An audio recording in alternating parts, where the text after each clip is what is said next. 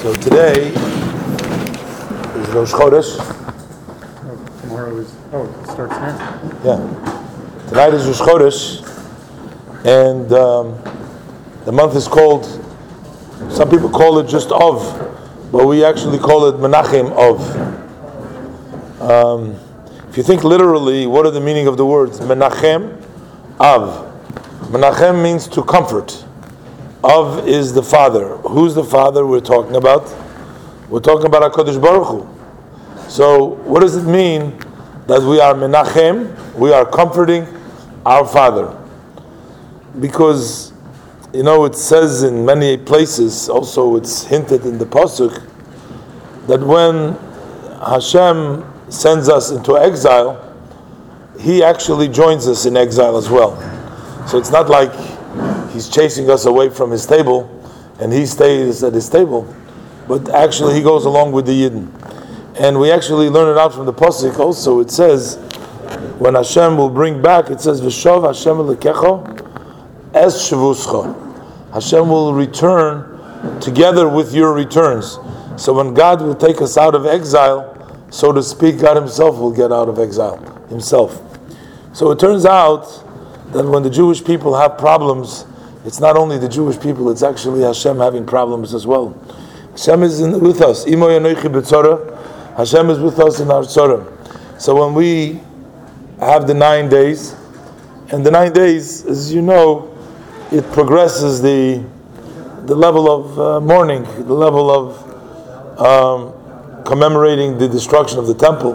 It starts with the three weeks, but it gets a lot more serious when it comes to Rosh Chodesh Av, Menachem Av, Rosh Chodesh Av. Like starting from tonight, um, we don't um, drink any wine. We don't uh, eat meat. We just had the barbecue, but that was it for the nine days. Unless if you make a siyum, some people will eat after that. But other than that, also we don't wash the clothing uh, for nine days. We don't wash the clothing, and okay, haircuts we didn't take beforehand either. But those are things that we are uh, more careful once it comes to nine days. Now, the Rebbe has instituted that during the three weeks we study about the building of the Beis Hamikdash, but in the nine days, the Rebbe said to make a siyum every every day of the nine days or every night of the nine days to make a siyum.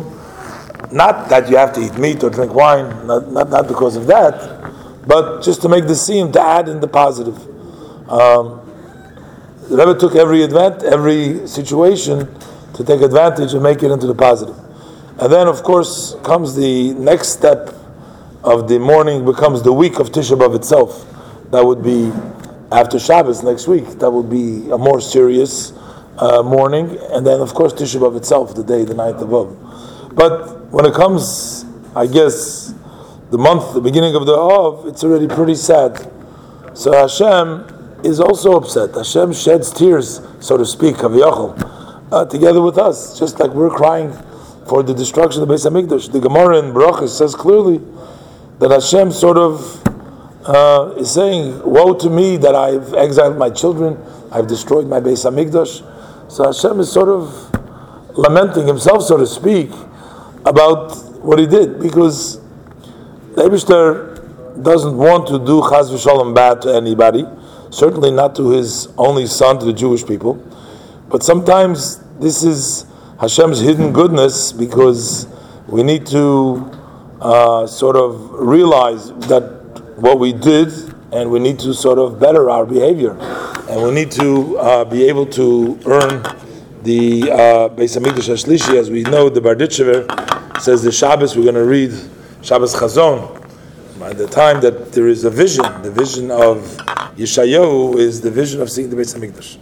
So therefore, when it comes the month of Av, we are Menachem Av. We're sort of comforting our father, comforting our father, and saying that how do we comfort Hashem? We're saying to Hashem, we will learn, we will daven, we will do mitzvahs, we will behave in Ahavas Yisrael to one to another, we will be kind to one another, and we comfort Hashem that is not much longer that Hashem will have to be in exile because we're going to better our ways. We're going to be good. And because we're going to be good, the Abish is going to take us out of Golos. So Hashem is going to go out of Golos. So the way to be Menachem Av, the way to be covering is our Father, it's up to us. We have to do what we have to do. And certainly, uh, as we've also been uh, trying very hard to also affect Hashem's mercy on the land of Eretz Yisrael, on our soldiers, and on all Klal Yisrael, so that the Abishter should protect them, the Abishter should uh, take care of them, and make sure that uh, we comfort him and he comforts us. So, as we say, Menachem Tzion, Vivoneo, as we say the Tfilas Nachem, we say it in Tisha but Hashem comforts us, we'll comfort Hashem, Hashem comforts us. And, you know, it's up to really the end of the day in the hands of Hashem, because nobody can stop him. He can do whatever he wants. So if Hashem wants so much to be comforted, so he can he can accomplish that. So we hope that the Abishta will do that, and he will be menachem Av that he will comfort him, that Mashiach will come, take us out of Golus, and will build for us the third Beis Hamikdash, and we'll all be Simchas Olam al Rosham for the eternal joy and happiness. And we hope that this will happen this Tisha B'Av, before Tisha So be in.